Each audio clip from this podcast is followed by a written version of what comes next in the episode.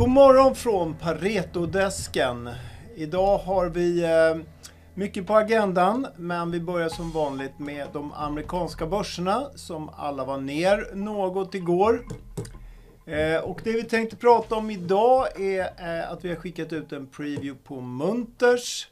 Vi har lite kommentarer också om Assa Abloy. Vi pratar om SCA och sen avslutningsvis har vi ett nytt bolag som vi initierar och det är W5.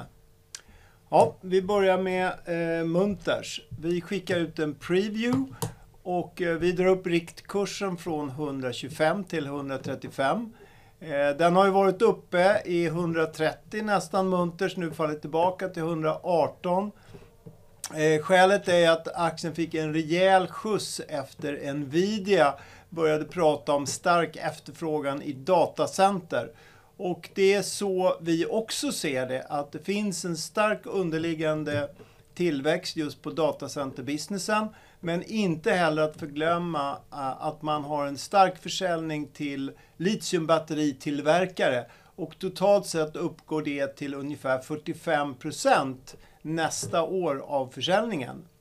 Så att vi fortsätter att tycka att eh, Munters är ett bra köp och att man kan passa på nu när den har kommit tillbaka något från, från de ganska höga nivåerna de eh, gick upp till här för ett par veckor sedan.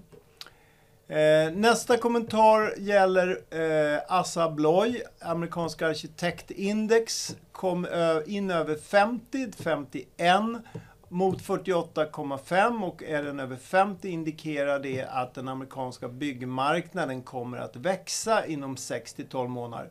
Det här känns ju lite provocerande när man vet att den amerikanska eh, privatmarknaden Eh, det vill säga vanliga hustillverkare eh, och, och eh, för privatmarknaden är ner.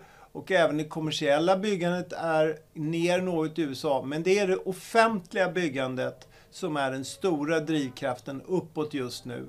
Och det visar hur mycket eh, stora statliga eh, subventioner i USA påverkar marknaden. Ja, då går vi vidare till eh, SCA. Ja, tack. Eh, vi har tittat lite på SCA inför rapporten då som kommer eh, 20 juli.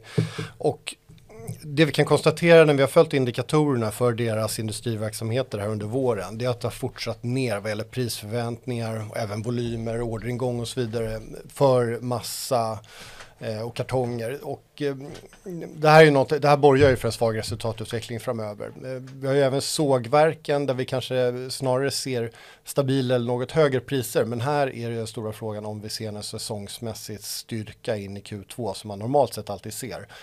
Sannolikt så är volymerna eh, får inte riktigt det här uppstället som man, man brukar kunna förvänta sig under sommarmånaderna. Så det, är, det är svaghet inom industriella segmenten. Samtidigt så har ju SCA såklart eh, de stora skogstillgångarna som, som ger stabilitet åt värdet.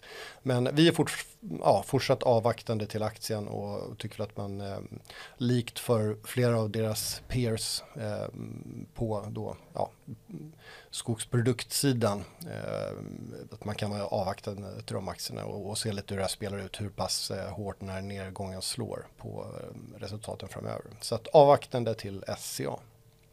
Alright, då lämnar jag vidare till Tom.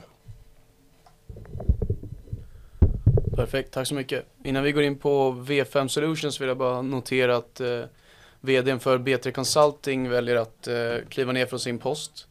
Eh, vi tror inte att det här kommer ha några materiella inverkningar på bolaget som sin helhet och det är eh, tidigare styrelseordförande och Sverre Bjerkeli som kliver in som tillförordnad VD under rekryteringsprocessen.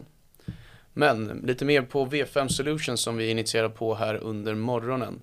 Det är ett eh, försvarsbolag som tillverkar framförallt hårdvaruprodukter Eh, till försvarsindustrin där man levererar bland annat eh, Live Fire Targets som är en av deras produktområden, alltså alla skjutmål som används inom Försvarsmakten. Sen är man även stora inom simulatorsegmenten, alltså simulatorer för JAS Gripen och stridsvagnar som man använder i träning och eh, utbildningssyften.